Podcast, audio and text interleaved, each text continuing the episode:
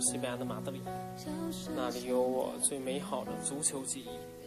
我是清水，我的远方在京都，在那儿遇到了自己最尊敬的导师和最爱的媳妇儿。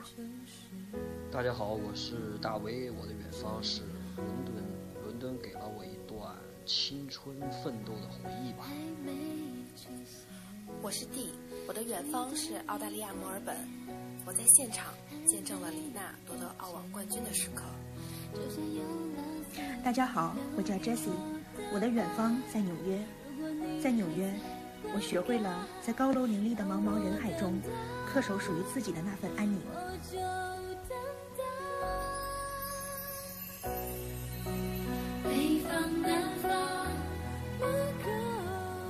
大家好，欢迎收听远方 FM，我是这一档节目的主持人 TC，我是这档节目的嘉宾小光。嗯，哎，你其实应该是主播了，因为我们实在没主播了。你这是夸我的吗？呃，算是吧。呃，特特别想感叹一下啊，因为终于节目启动了。小光知道吧？我差不多酝酿了得有一年了，从今年的一月份就开始，然后就一直在说这事儿。虽然现在还是算是迟到了一个月吧，但是不管怎么说，算是开播了。感谢哎，我们这金狗是不是听着特别牛？当然了，就听听着听着特装是吧？反正大家非非常感谢所有前期为我们献计献策的朋友们，包括献出声音的朋友，对，然后也包括那个今天上了半天课，然后来到这儿的小光，对我们今天基本上是。一直在用声音，都是嘴活。上午我录了一个别的节目，然后小光也是教了一天的课，是吧？都挺辛苦的。但是今天还是把这个远方的节目启动了。这个小光要说啥？我看你看你正在酝酿。我真是真是也是觉得啊，这个节目从一开始筹划到现在时间其实也很长了。然后终于咱们开始做了首期节目，确实挺不容易的。对。然后今天也能开个好头，开个好头。其实其实特逗一事儿，其实小光咱不是第一次录，咱们其实为了这节目也录了几期的预备，是吧？是吧？对对对，也挺好玩的。然后，其实我不知道我们这个远方 FM 这个名字大家好不好理解啊？就是我觉得听到开头语，希望大家能够明白。我们的节目是定位于发生在远方的所有故事，可能包括了留学啊、旅行啊、北漂啊，还有驻外工作，像我哥那种，就直接外派到西非去了。对，所以就是所有这些故事，我们都想给它录下来。那怎么说呢？也是为大家做一个分享吧。这里面有可能后续的，包括我是计划当中啊，做一些包括北漂族啊，包括留学生的一些专访什么的。然后那个，当然这里头有我们主播的故事，也有嘉宾的故事。当然未来还希望有听众你们的故事。所以呢，哎，作为广告，其实其实不算广告，这给大家一个联系我们的方式，就是让大家可以互动。呃，首先大家可以在新浪微博啊艾特远方 FM，或者通过荔枝 FM、喜马拉雅 Podcast 这一堆平台添加关注并评论我们。然后我们可以一同讨论。哎，这口气是不是特官方啊？我本身就是一个官方的人，我我很正经的。哎呦我去！音乐我得赶紧调一下，因为这音乐刚才你听到这飞往多伦多的什么是后续的一个隐藏节目啊？是要给大家送上一首歌的，所以前期的大家先听别的。作为这个电台的开篇啊，其实第一期节目我们没做一个特别鲜明的主题，也没做一鲜明的定位吧。就是说，呃，因为咱俩都是算是归国留学人员，其实本身咱还有托雷斯呢，但是托雷斯工作太忙了，来不了了。咱三个本人都是留学归国党，所以呢，这期节目就暂且的以留学为最主要的主题。来讲一讲我们留学的一些始末呀，然后通过我们留学的生活，给大家分享一些我们的过往和心得。真的希望说，如果能给大家起到一些什么作用的话，当然最好了。其实这期没什么主题也挺好的，就可能跟很多人当年从咱这儿去的远方，一开始可能也没有什么主题，然后咱们也就过去了。后来之后才开始寻找自己的主题。哎呦呦呦，你这你这说的，你这说的就是说当时可能没什么太多想法就去了，是吗？比如说某些同学了，是吧？这是说我是吗？我可没说你啊。嗯，其实其实是这样，是真的。咱们呢，所以啊，我觉得这期节目可以分几个阶段，就是一，咱们可以讲讲就是留学前的一些经历，你当时怎么想的？你包括你怎么选择去这个国家的？那个，其实我当时特别奇怪啊，因为我身边的朋友里面，大多数人都是一毕业就去。然后一般很少说工作一段时间，然后夸一下留学去了。但是小光你是个特例，就是你工作了一段时间，然后突然去留学了，这你当时怎么想的？可能留学对我来说可能是个早晚的事儿吧，因为就是有可能家庭原因，嗯，就是不管是父辈啊，或者祖上，或者说我这一代的兄弟姐妹，嗯，大家都至少会有这种留学，都去是吗？对，都去了，所以对我来说可能只是时间早晚的关系。所以说，有可能，有可能我相对比较晚吧，就是可能工作两年之后再出去，但是对我来说是个必然。那你呢？哦，你，那这等会我还没完，不是，你这就是说，你包括什么远亲近亲什么的，他们都是会选择留学这条路，是吗？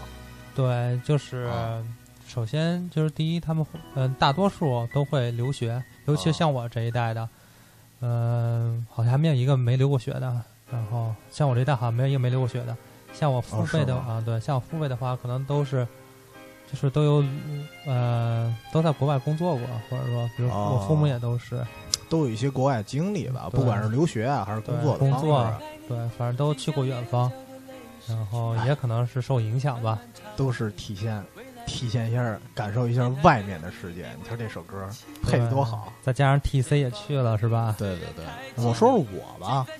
其实，呃，我不知道你，咱俩高中同学，你能看出当时我高中的时候就有好多想法，比如说想去国外啊，想去四川上大学啊，想去国外上研究生啊，有感觉出来吗？当时还真没感觉。你跟我说你去四川上大学，我真的是一个比较意外的惊喜啊！为什么呀？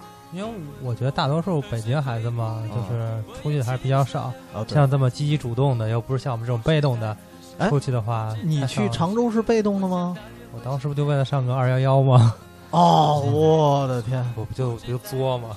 对，那那你跟我还不一样。其实我是觉得啊，我对学校没那么看重。就是我跟好多孩子，可能当时报志愿的时候，大家会学看这个学校怎么怎么样啊，然后这学校是不是二幺幺啊？比如跟你似的，然后或者什么的。我当时完全没看，我就是一挑地儿，我就想去四川，别的地儿我不去。那你为什么那么笃定呢？呃，这跟我爸有关。我爸原来在四川上大学，然后他是先当兵，然后后来上大学。其实那一段时间就是老跟我说，呃，四川有什么东西特别好吃啊，什么东西特别好玩啊。哎呦，你听完了你就不得不想去了。这是不是也大多数人对远方的理解啊？有什么好吃的好玩的？呃，可以是，可以说，就是吃货心中的远方，你知道吗？它就不一样。那这是你出去之前对远方的一个大概的概念吗？这个一部分是吧？当然，确实也想过，比如说，你想这个四川，我要去了的话，我肯定得一个人去处理很多事儿，因为以前这个自理能力特别差，所以就觉得。还是去外边锻炼锻炼，因为毕竟，其实大大约高中毕业那会儿，其实心里已经有了，就是到时候研究生，还是想出国的想法。为什么研究生出国 研究生好上，知道吗？这门槛相对国内来说低点儿，对吧？个人要澄清一下啊，我真心觉得我们那边研究生比国内难很多，千万不要。不是他，他是我感觉啊，入学容易，但是。考就是怎么说初学还是叫什么呀？学成难啊，懂，是吧？是吧？就是入学的门槛，你不像那国内有时候你考试，有的人一年又一年的去考，但是这个我能让你进去，但是出得来出不来，能不能拿着这证，那就是看你自己本事了。哎算我还有点本事，对，你们毕业也算很有本事了。对，当然，当然，为什么选英国这地儿啊？我得说一下，其实英国，呃，以前看电影。包括看纪录片儿，但是最重要的两个就是，我记得高中毕业，我和我哥学车去，我们俩聊了一路的福尔摩斯和开膛手杰克，这俩一个是侦探界的神啊，一个就是犯罪界的邪神啊，都是在伦敦，所以这是一个导火索吧，算是。当时也挺想去的，而且伦敦，伦敦毕竟这城市古老，就是我喜欢那些特老的城市。嗯，然后其实北京也不错啊，但是北京你待多了呀，毕竟待多了，他审美疲劳嘛。啊，那你比如说当时伦敦还给你什么有什么新鲜感吗？就是说去之前还有什么预期吗？你对伦敦预期是吧？我预期当时其实我对大本钟首先没预期，我觉得大本钟特俗。最开始啊，因为电视出现太多了，所以，但是后边我会说，其实大本钟当时给我震惊了，对，当时真震惊了。但是我反过来问你，你当时去那个地儿，常州你是为了二幺幺，那你去那个芬兰是什么原因啊？这也是一波多多折吧，因为可能当时我也考的是托福嘛，当时去的是美国，然后为了选学校啊，我还特意去了趟美国，就把他所有 open house 也都参加了。但是这么厚，我之前没听你说过呀。啊，就因就因为选学校去了，特意去了趟，然后花了一个月时间，把美国我要去的几个学校我都走了一遍。嗯，然后就是等于前期工作做的比较充分嘛，后来考试也考的还算比较理想。嗯，但是有可能因为大学的那个成绩嘛，没有达没有没有达到很高嘛。啊，就是最后我他得看你大学那个绩点是吧？GPA 啊，然后后来那学校 GPA GPA 哦，吓我一跳。我说怎么又改游戏节目了啊？然后有可能就是我的 GPA 可能差零点一吧，就是我能去就只过 AD，但没有奖学金啊。然后后来就是想，呃，反正当时因为已经工作了嘛，工作之后就想自食其力嘛。嗯。然后去芬兰的话有几个好处啊，第一，它学费是免学费；第二，那边有工作，所以就是说我上学可以自食其力，自给自足吧。哎，他这工作算是什么呀？是跟你这边就是国内的工作去接口的吗？还是说他那边单有的一个？我是在在芬兰找的。哦，在芬兰找的。对对。呃，就他那边是允许你边学研究生，然后边参加正式工作，是吗？对对对。哦，那还跟我们那个就英国那不太一样。嗯。英国是那种就是说有时间限制，我记得对，有时间限制。对对。那但是你要正式工作的话，你肯定不符合那时间限制啊！我不是全职。但是他的工就是工资足够高，然后工资足够高，就能就是比如说你平常的日常日常开支，那那跟一般的那种打工还不太一样，不是那种刷盘子似的那种。嗯，不是，但也都尝试过，是后来尝试的。哦，啊，但不是干那个。你是闲的没事儿尝试的，你一开始高端的，然后你非得干点奇奇怪怪的，是吗？那个不就是经历吗？哦，我觉得出个国没刷过盘子。就好像少一个纪念品一样。那完了，这纪念品我没拿着啊。那你可以 再读个。我就给自己刷盘子，这算吗？啊，这算。然后，哎，说到哪儿了？说到啊，说到前期的一些准备是吧？你怎么准备的呀？前期前期其实我准备比较比较逗了。当时是什么呀？其实我筹备了，就是在只是在心里筹备啊，筹备了好久好久了。因为从从高中我就想去，然后一直到大学这四年，虽然我没什么太大动作，其实我周边的人根本就看不出来。那天蝎座嘛，就是什么都隐藏特深，其实早有这想法了。真正准备的时候，当然有好多有意思的事儿。首先特迷茫，因为想了很多问题。其实当时包括那时候有女朋友嘛，就不愿意分开。这个因为我在高中的时候没有想过。中间会有女朋友这个概念，你知道吗？所以当时这算是也不是说一个意外吧，但是算是一个牵挂。再加上我妈本身身体也不太好，所以这方面其实也是要犹豫很多的。然后包括其实虽然心里想哎去国外怎么怎么样的，挺光辉的或者挺好玩的，但是说实话都一帮陌生的语言，这个你适应起来，我觉得有点紧张。说实话，有点说吧，真是有点怕。所以走的时候有有这种迷茫，我不知道你当时有这心情吗？我当时可能想的比较少吧，当时比较就是 你比较比较简单，因为可能我去上学之前我已经都走过一圈了，就是说可能已经先初步有一个感性的感性的想法了，所以就是没那么纠结。然后准备的话就是我当时准备可能也跟你一样，也是自己准备的，因为当时中介我是这么想的，就是我觉得申请学校一生也就一次吧，啊，那么就是我觉得自己做一做也是蛮好的，然后当时就决定自己申，然后一步一步走过来的，啊，所以相对，然后除了没有拿奖学金之外，然后剩下都会相都是相对比较平稳，按部就班吧。其实你那只要那边免学费，你就对奖学金的要求也没那么高了呗。嗯，我芬兰免学费，美国不免学费，哦哦，明白。所以说是这样的。然后当时其实纠结就是，我当时去芬兰，很多人都反对，就比如说我哥，还有我舅舅，还有我姑姑都很反对，为什么呀？因为他们都在美国，都认为，比如说你去，首先啊，他国外是好的条件都在美国是吗？还是？呃，因为因为可能是这样子的，比如说我我姑姑她就是相当于一个院长嘛，哦，哎呦，先让我说完继续，啊。然后这样的话等于说是能照应嘛，比如说确实远方对所有人来说都是一开始都是个陌生的，嗯，这倒是。肯定有很多不确定性，然后如果有人能引领你的话，会能节省很多的时间成本啊什么的都都能节省。对，然后所以当时他们都很反对，嗯，然后王天儿都说他自己是那那个天蝎座是吧？呃你把我真名都露出来了啊，反正叫这名人挺多的。啊！呃这倒是，这倒啊是，我能蒙混过关啊。然后你有你的属性，就是你的星座的特性，我有我星座特性。哦，呃，你是摩羯射手啊？射手，射手的话，不就是愿意瞎折腾？射手是不是就是那个只要认准了目标，怎么都得办到似的？呃，是想追求自由，哦想没有束缚。呃然后我也想去美国的话，首先你住肯定不可能，就是很有可能就是亲戚给你安排，对对对，哦都被安排你去哪儿上学，你去干什么，很有可能都是被安排好的。对，就束缚了那种。对，然后你可能你的体验就是嗯，你可能体验到的是别人想给你体验，而不是你自己想要体验。嗯，这倒所以是。当时可能主要是因为这个想法吧，然后就还毅然决然的选择了就是跟他们不一样的路。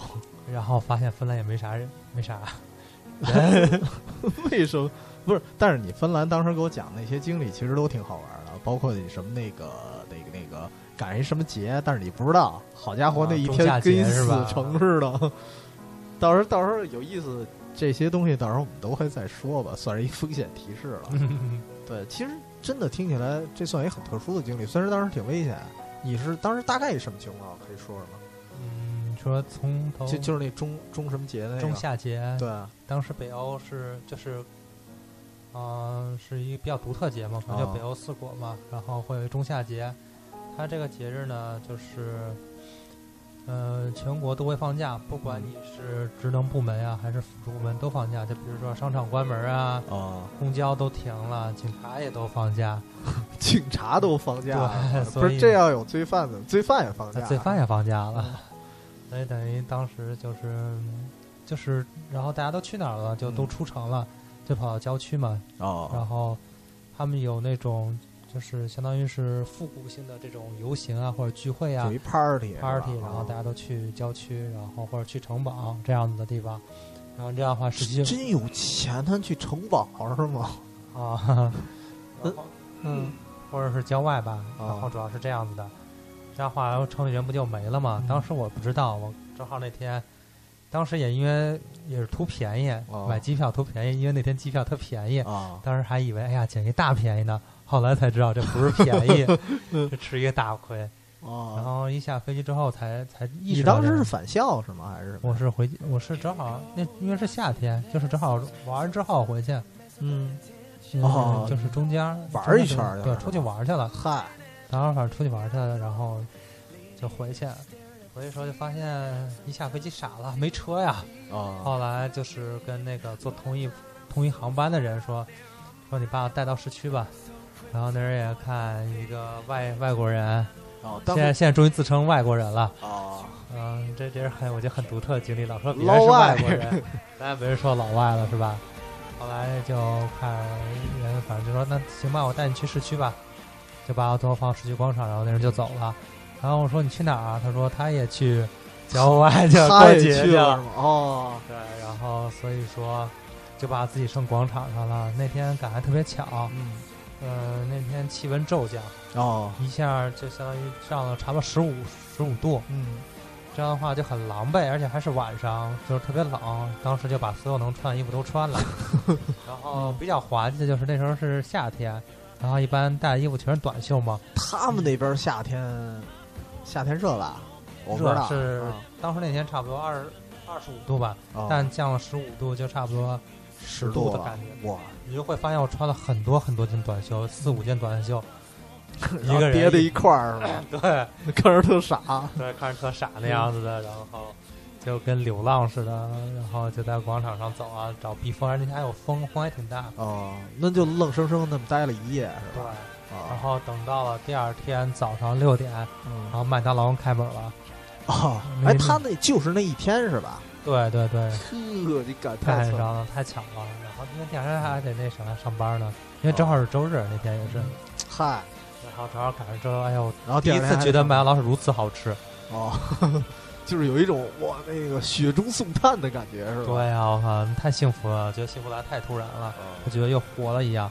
当时觉得最惨的就像什么呀？就像安东升写那个卖火柴的小女孩，哦，能感觉到，能感觉到。然后麦当劳那灯一开了，你有一种划开一根火柴，然后看梦幻的那种感觉。对对对，就当时那种感觉。然后没开的时候，就觉得自己蹲在一个墙角里，然后看呃缩着。对缩着，真的是挺惨兮兮的。对，其实真的在国外的留学生活中会经历好多。其实你要这么说起来，我觉得正好在这儿给大家算一个安全的提示吧。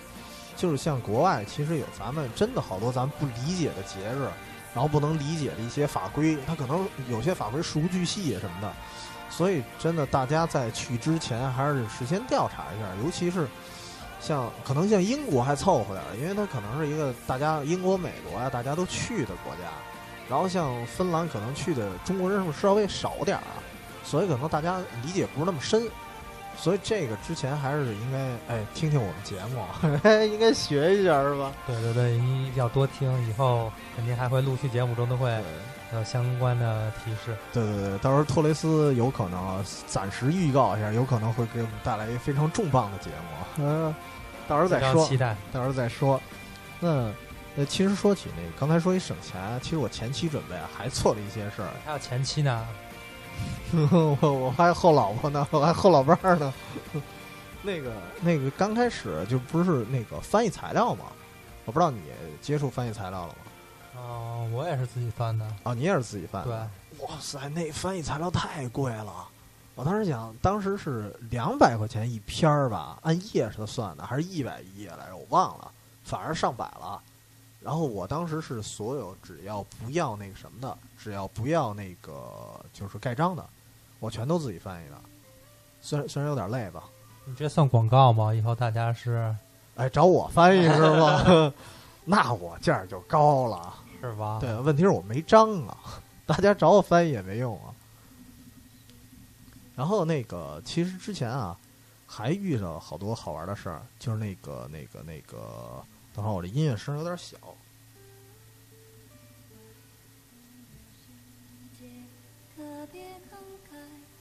哎，是不是挺有感觉？非常有感觉。就是当时，嗯，什么来着？那个，我经历了我们学校就是好几批人唯一一个面签的，我不知道因为什么，就是当时老师都找我来了，问了，说那个，哎，面签人到底问什么呀？他他都没见过，然后我还给给他讲，然后说，哎，那个面签啊，一般问什么，然后旁边会给你配备什么。小光当时有经历过面签吗？这还真没经历过。然后哎这到底是什么样那那我可以给大家讲一下啊，你其实当时是专家吗？哎，专家，哎，看过那个《中国合伙人》吧？啊，孟小俊回来给大家讲的那个最他最擅长的课是什么？就是讲怎么面签。哎，我也给大家讲讲。来来来其，实当时面签可逗了，是一老太太。当时好应该看吗？老太太那好看，啊 风韵犹存是吧？啊，你看记忆记忆深刻。当时是在嘉里中心那边，嘉里中心它配备了一个就是那么一个有一层吧，当时挺恐怖的，你知道吗？那感觉那一层都没有人，然后你一进里边黑不隆咚的，然后只有他的一扇窗户是开着灯的，我不知道是当时因为本身就没什么人面签还是怎么着啊，只有他那一扇是开着的，就是旁边就相当于银行那窗口，其他那窗口全都黑的，然后只有他那一小间儿，然后我就直愣愣就走过去，当时就有点上刑场那感觉，特吓人。然后我一进去之后，那个还好，老太太旁边坐一中国人，他是说如果你有不理解的东西，他可以给你翻译，因为留学这个东西，只要学校给你 offer 了，然后有大概相关的什么资产证明啊都有了，有合适的之后，其实他不会刻意的去拦你。就可能孟小俊他们那个时代会难一些吧，但是现在大家都巴不得你来呢，还挣你们中国人钱是吧？所以他对首先英语的要求没那么严，就是还还好没那么可怕，因为他问了几个问题，当时我听明白了一部分，但是最后有几个问题我没听明白，那个中国那翻译他就帮忙给翻译。嗯，当时觉得那个面签就是难度大吗？还是说很顺利？当然，首先以我这个呃超强的应变能力，所以我觉得非常好的中文水平。呃，对，还还加上我的中文水平，所以还算比较顺利的过了。然后，其实我觉得面签他问你一些问题的话，你可以发散思维的给他讲，尽可能你多说话，你别让他说话。对他问题问的就少了，而且他这个面签也不是说。我的感觉啊，不是说那种特别固定的，非得要问多少问题。他不是那个 GRE 考试，或者什么那那叫什么雅思考试。像雅思考试，你无论你说多少，人家该问多少问题，人都得问。对你不是说你你扯扯点蛋，然后就能把这时间划过去。但是面签不一样，面签你多跟他说两句，你们俩聊一会儿就过去了，他不会问你太刁钻的问题了，就所以还好吧，可以。也不是多准备一些，就是把那种紧张的情绪稍微自己缓解一下，基本上我觉得还是可以过的。哦，你说面签，我想起来了，我一同学也面签过。哦，是吗？但是他那个可能就是直接跑学校去面签，他是相当于那都已经到国外了呗？对，他到国外了，直接去学校预约面签，然后据说这样的话，你入学的概率会很高。那肯定啊，你人都过去了，好来一句不通过，我打上机票回来。对吧？跟赵本山说，来钱的机票谁给报了？所以我觉得面签很多时候有可能是能增加你增加你那个学校要你的几率，还是不是？当时因为当时我的面签主要是为了签证啊，所以我不知道他为什么 突然冒出到我这儿面签。也因为他最后问了我一个问题，挺关键的，我怀疑可能是这个，就是 正常来讲，申报我们学校的人。早就走了，他说：“为什么你申报的这么晚？”当时我的理由是很充分的，是因为当时正好赶上汶川地震，我当时在四川，我回不来啊，这个没办法。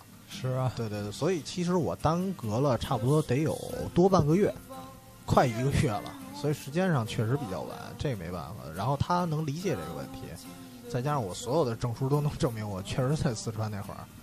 然后当时他还乐呢，就是反正那意思就是怎么那么敢寸啊？然后说到说到说到，呃，前期的准备啊，咱就说这么多。那那个出到国外之后，你有什么感触吗？因为我去芬兰，芬兰可能大家不很了解，就是在一很北很北一个地方。呃，我也不了解，我就感觉是一个很北的地儿，很冷，很冷，一年七个月是有雪，是雪季，就是能看到雪。哇，七个月是雪季是吧？对，当时虽然是开学，肯定是夏天嘛，一般九月份开学嘛，但那个时候芬兰已经开始有点微冷。嗯，然后就是，呃，我我上大学的时候是在南方，我上常州嘛，对，是在南方。一般就是九十月份的时候是洗冷水澡的时候啊，哎，那会儿你也洗冷水澡啊？对对对，那会儿洗冷水澡，然后在芬兰，第一个是，当时我在芬兰时候赶上了欧洲百年不遇的那个寒潮，十一那天我记得特别清楚，我跟我的那个同学，我同学在那边上研究生嘛，然后视频。他那边洗冷水澡，我这边刮着大刮着大风，下着大雪，在十月份。哦，他是在那个常州读研究生是吧？对对对，他还在那洗冷水澡。刚洗完冷水澡，呃，穿着短袖短裤出来了。我这边得穿着长袖长裤，穿羽绒服，然后抱成一团儿，然后你们俩视频，对，然后你这还流着鼻涕，非常有喜拿一扇子那扇子，对，非常有喜剧感。当时觉得第一次。真正置身于远方这么长时间，嗯，然后确实觉得还是蛮与众不同的。哦，而且而且真的天气上就不一样。对。然后第一天，然后同样是这个事，就是一下飞机正好有一芬兰人接我，嗯，当时是周五，然后一般在欧洲的话，这个周日是关门是不上班的，包括超市吧。啊，就周周六周日超市还关是吗？对对对，因为正好过节，我去年还是过节，正好又是过节。嗨，你又过节，又过节，周周日就关门了超市。然后周五的话，他一下飞机，他接的我说、啊说那个周周日要超市要关门，咱买点吃的吧。啊我说好啊，那然后咱们就去，我们俩就去了超市。啊，我一开始说想就随便买点面包啊、方便面啊，就是先对付一下吧。嗯嗯、这芬兰人，但是芬兰人很热情，跟我强烈推荐了当时芬就是在芬兰非常有名的那种黑麦面包。啊，我就你禁不住诱惑就买了，然后方便面什么的都没买。等到回家之后，第一口尝了这个面包之后，我就傻了眼，那玩意儿没法吃，又硬又苦，然后觉得就是它为什么还是？苦的呀？呃，它可能是一种因为芬兰特有的植物，啊然后做出来的那玩意儿，据说对身体非常健康，啊什么刮肠子什么，嗨，就是反正保健的这种东西。正闪呃正长身体呢，谁要刮肠子呀？当时就这样，周五晚上吃完之后，只有周日全是只剩那玩意儿了，就啊过得比较凄惨啊，，其他的你也没买啊？当时是不是那个就买了奶和那个。啊？我初次的时候去那边超市，是不是也觉得挺贵的呀？对，确实挺贵的，物价乘十吧，差不多。还真是。我我当时去的时候 也是，你要说买东西，我想想，当时学长给我们推荐说，那个到中国超市买方便面差不多五磅，哎，当时是五磅吧？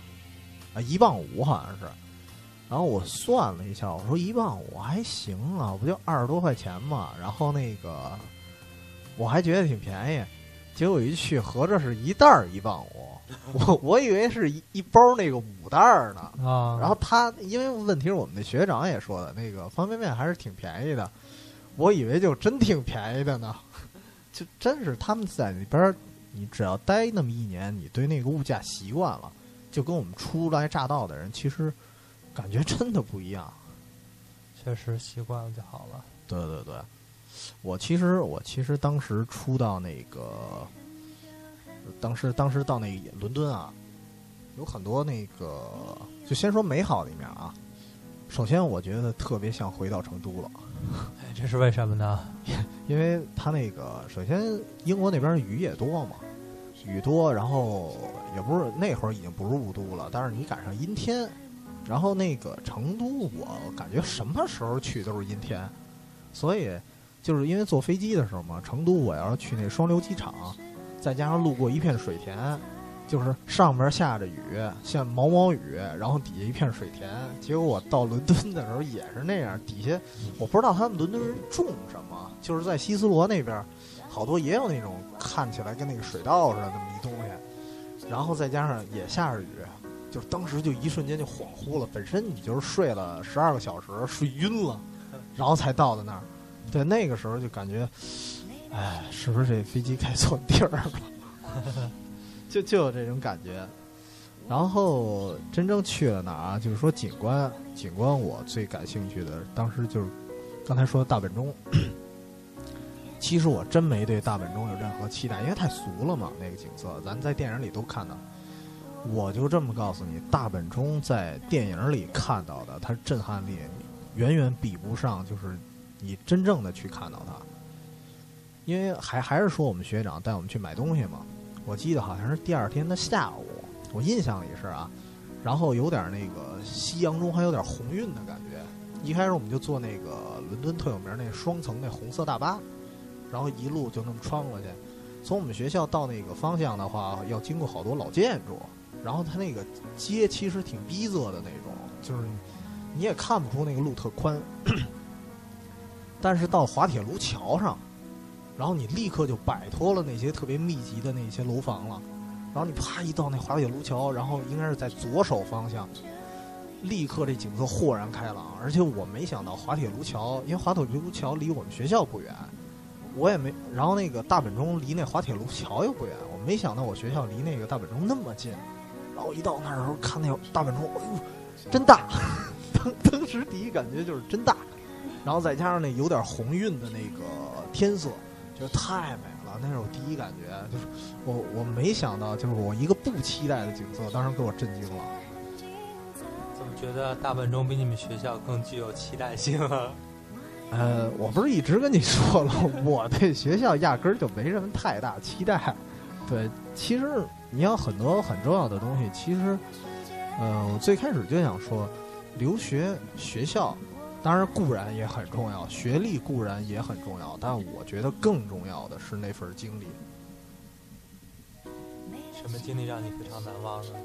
呃，还有一些，当然包括一些比较心酸的经历了啊，就也是出道的时候。出道的时候，当时，呃，首先其实当时想家都有吧。你那会儿，虽然你比较有野性吧，但是 但是都应该想家。咱也有人性。当时我记得同行的是一姑娘嘛，当时我们一块儿正好赶上一班飞机，然后她当时当天晚上，她说哭了半宿，也就是突然离家特别远了，她难受嘛，就是感觉。我倒没哭，但是。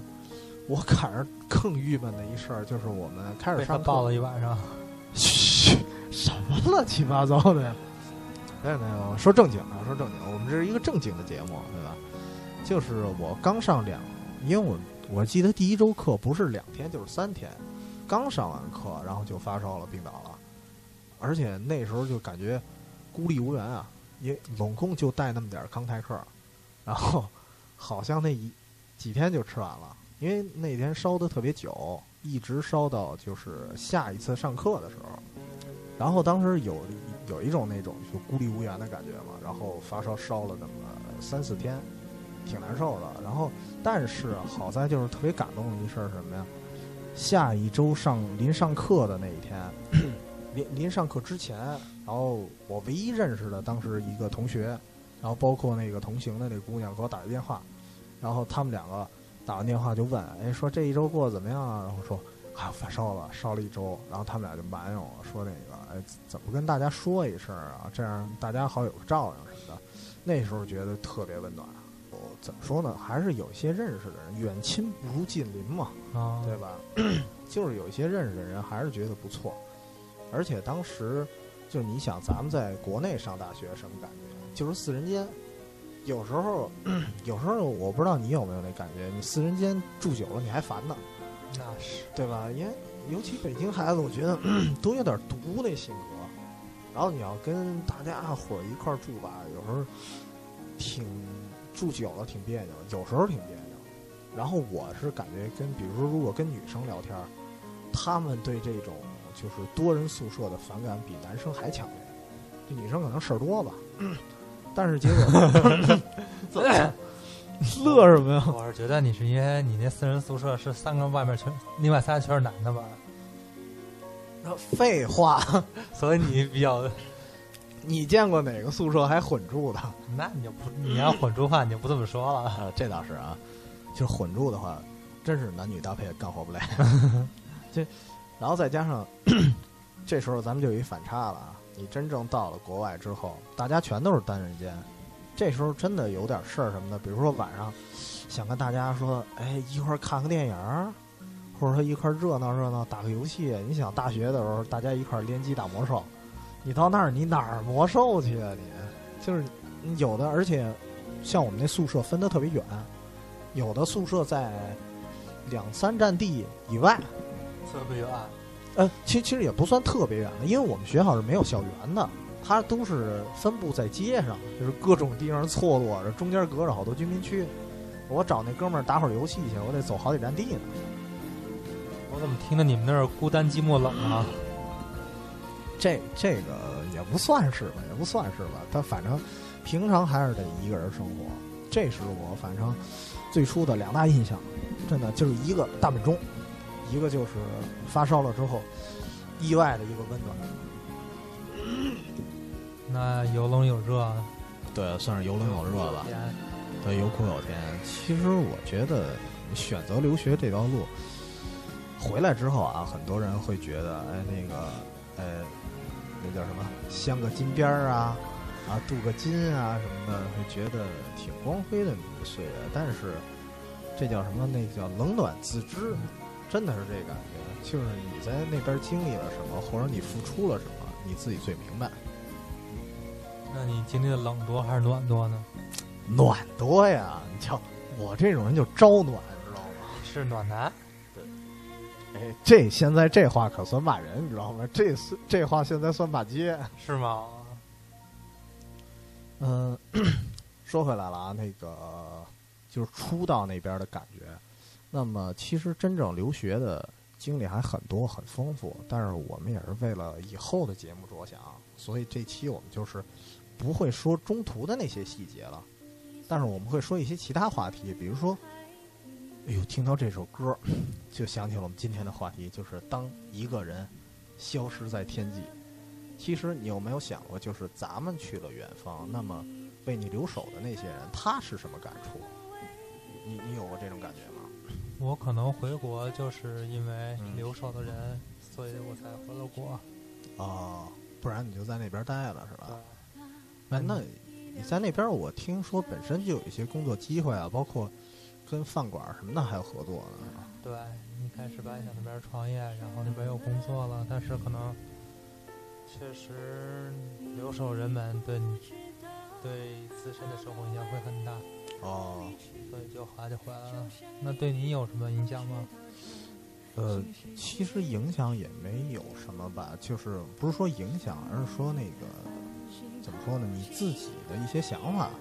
就不会因为说，嗯，你自己一个人想怎么着就怎么着，或者说你想在那边创业啊，想在那边独立啊，怎么怎么样的？人家毕竟这边有家人。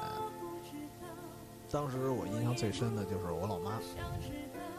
我当时就是在国外的时候，呃，我妈没跟我说这事儿，你知道，回国了之后，我老爸跟我说的，就是说他有一次回来下班儿然后看他一个人坐在那个沙发那儿，也没开灯，就那么缩着坐着。然后我爸问说：“你怎么了？”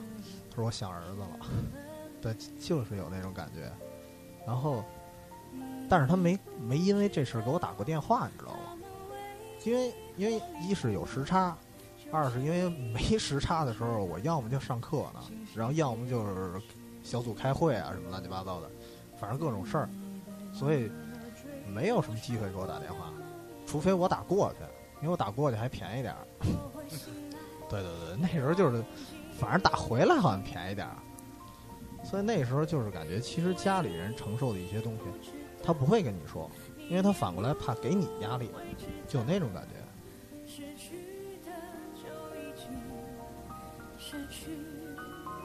我觉得可能大大家都有这些感受，因为，嗯，我之所以回国，是因为我外公去世了，然后我外公去世我都不知道。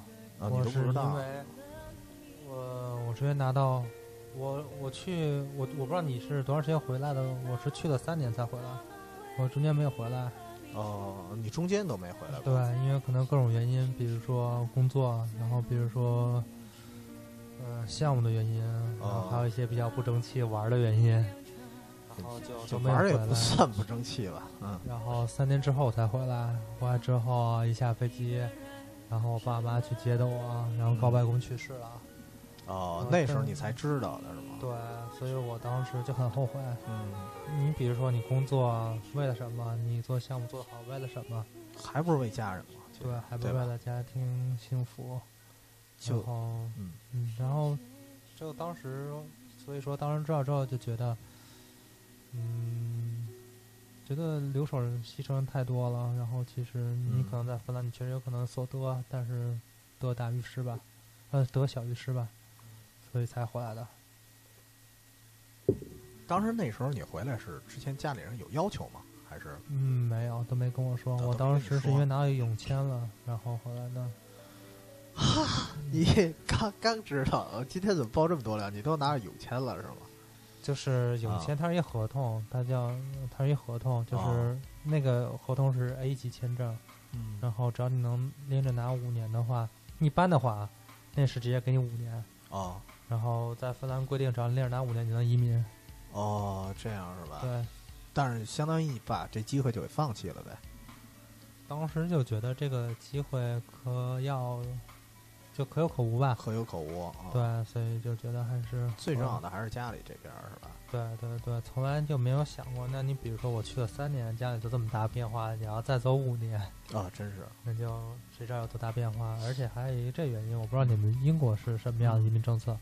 但芬兰，因为比如说北欧吧，它都是属于高福利国家，嗯所以它一般是鼓励年轻人移民，但不鼓励老人移民。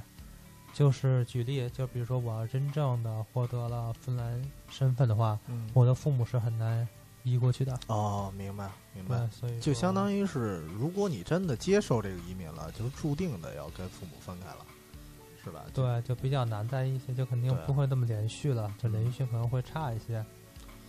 所以就是好像想，咱也都是独生子女吧，咱这一代人大多数是独生子女，虽然以后可能二胎开放了，会有不是独生子女的，但可能比较遥远的。对所以像那你比如说独生子女的话，你每个人的身上都会有自己的责任吧？对对对。其实其实真的有时候，你看我跟大学的时候聊天儿，大学的朋友他们很多人不是独生子女，像我们宿舍俩同学不是，我们对面宿舍应该仨人都不是，他们就是有时候说，因为对他们的城市来讲，成都就是远方了，成都甚至比他们所在的那个所在的那个县呀、或者村子繁华多了，有些人直接就留在成都了。他说我我就有时候问他说，那你留成都了，父母家人怎么办？我有姐姐呀，我妹妹啊，我有兄弟啊，但是咱们没有，所以只能是你不可能说抛开所有的东西都直接就自己就走了，这没戏。对，而且有些东西不是说能抛就抛的。对对对。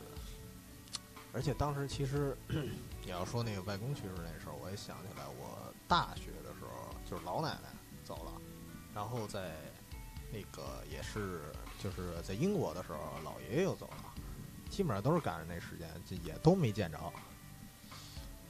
所以就是感觉，其实出去这几年，反正整个不说北京，你别说城市的变化了，家庭的变化也有很大。所以最后还是选择回来吧。所以特别理解一句话，当时嗯就是叫“树欲静而风不止，呃，子欲养而养子养而亲不待”，亲不待，对对对对，就是这真的感觉。挺深刻的。其实除了这个，包括有些人还经历了异地恋。对，谁这么幸福啊？我曾经经历过一段时间，但是很快还是分开了，因为接受不了异地恋嘛。所以我自己作为留守人的时候，也留守过一段时间。其实就是我刚才说我妈坐在那个沙发上那感触，我曾经有过特别明显的一次，就是有一次工作特别累，就是之前那份工作特别累，然后那个心理压力特大的时候，有一次我在家，正好家里没人，然后我也关着灯，我也坐在那个位置，往那一坐，就是感觉有一种强烈的孤独吧，就那种压力又无处诉说的那种感觉，所以特别体会当时就留守人们的那种心情了。然后这儿呢，呃，不得不提这个托雷斯了。托雷斯在这个准备节目的时候啊，给我推荐过一部这个 NHK 的纪录片儿，是叫 NHK 吧？是日本那个对对对对对对，那就是那个叫羽田机场七十二小时，里面就有一段关于送别的，有大段大段的画面都是就是挥泪送别的一些场景。然后当时旁白说的一句话记忆犹新，就是因为未来无法预知，所以分离的这一刻才弥足珍贵。然后当时那一段就整个画面就感觉静止了，觉得特别棒，也是推荐这个片子，也是通过这个片子里这句话来表达我们现在的这个心情。所以呢，所以所以到这儿给大家送来一首歌，这首歌其实我觉得这首歌写的特别好，它就是好几段歌词，就是一个说唱组合，它是通过这个不同人的角度，有离开人的角度和这个留下来的人的角度，然后讲了大家各自的心情。这首歌一定得送给呃托雷斯，送给小光，还有送给一切就是参与我们节目的，然后包括听我们节目的，然后心系远方的人，包括留守的人。那么我们期待一下。来自零二幺 Crow 的《为了再见》。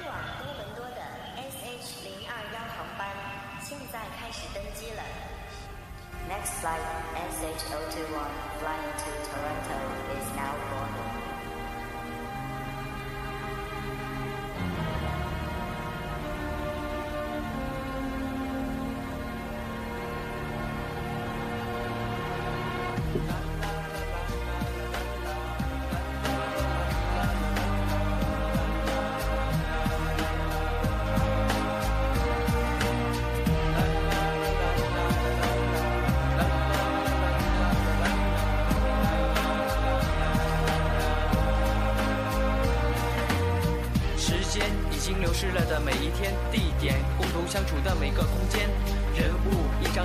现眼前，世界海岸线隔开的怀念，相见恨晚，现在却马上就要说再见。从小知道什么是天下无不散的晚宴，成长的路上我们都学会了如何珍惜眼前。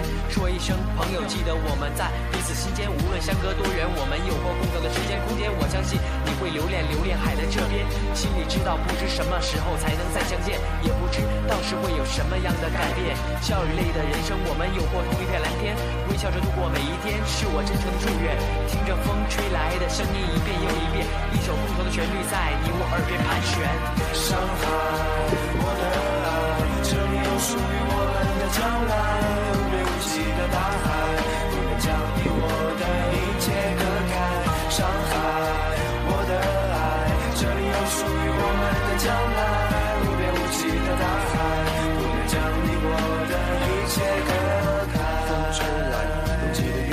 想我可能需要暂时告别美丽的上海。人虽然要离开，但情一定还在。为了美好的将来，我才去那遥远的国外。你或是不离开，我曾经反侧辗转，现在和未来哪边才是我的正确答案？找不到开场白，始终也没有终点站，是不是就这样决定飞越那无边的大海？枫叶与白玉兰是如此无奈遥远，爱懂友谊，或许就是消失在一刹那间。我相信我的身边，这事情不会出现，真正的感情一定经得起那时间考验。时间一点一点在走，岁月一寸寸在流，我不会为了眼前的留恋而犹豫回首。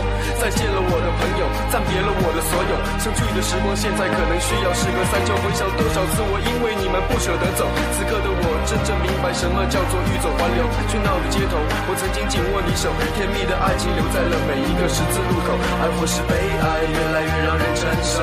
为了明天，我只能先走，继续要走，抛开之前一切的烦恼和忧愁，坚持不懈执着的去相信天长地久。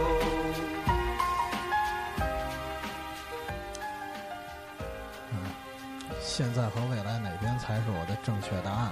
随着 这首歌啊，我们也到了我们今天话题的最后一个环节了。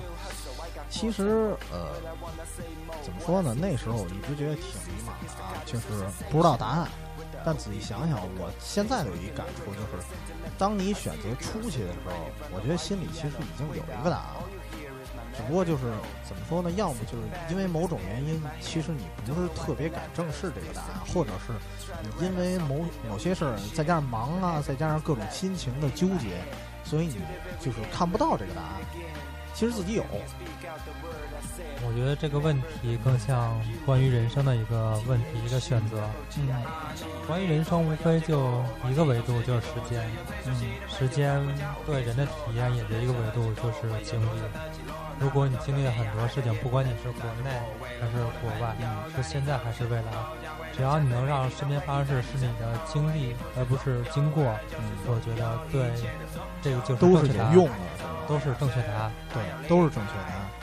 比如说，嗯，远方和现在，或者现在就是当地，他们可能每个人的感觉都是不同的，就跟五谷杂就是酸酸甜苦辣各个味道，各有一味，是吧？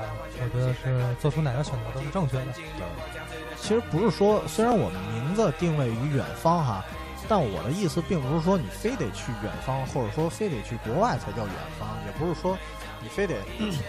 其实有时候你离开家门就是一个远方，你不做宅男其实就是一个远方，或者你心系着某一个很大的梦想，其实它就是远方。那你的远方其实定义就不是物理上的定义，对，而是心中，而不是一个地理上的定义，对，然后而是心态中的，或者说是而很虚的一个东西，心有大未来。对，所以刚才这首歌其实真的很多时候唱到心里了，就是出国的时候，呃，留守的人的纠结。和你自己的一个纠结都有，然后包括自己的迷茫，所以真的是很推荐大家去感受一下。其实刚刚那首歌，他好像前一段唱上海，后一段唱去多伦多。对对对，就是其实也说了一个道理，就是说你不管你去的多远，嗯，你的感受是一样的。你去上海，你也有这个感受；你去了多伦多，也有同样的感受。对对对对对，就是上海的那个是 是留守的那个人嘛，然后去多伦多的他是就是离开的那个人，但是实际上大家承受的东西其实差不太多。所以说，远方其实不用特别纠结于是物理上有多远，而是说是。心态中的经历，对，所以最后呢，我还想说说，就是咱们讲讲吧，留学到底给了我们什么？这是一个很虚很大的话题，但是很难说，所以可能用几句话吧，可以可以来归纳一下。你是怎么想？天空飘来五个字，那都那都不是事儿，是吗？留学给我最大的 啊，最大的体会了，就是因为你要去的远方，或者说是不管是留学还是做什么。当你走到一个陌生的环境，你自己就是一切。对，其实就是你要自己去把握自己的生活，然后自己扛起自己的生活。世界很大，但你是最大的，我觉得。所以说，等你走到，不管在哪儿，留学给了或者远方，给了你很多体验。但是不管怎么着，也是都是自己的。对对对。那我的体会是，呃，有了今天这档节目。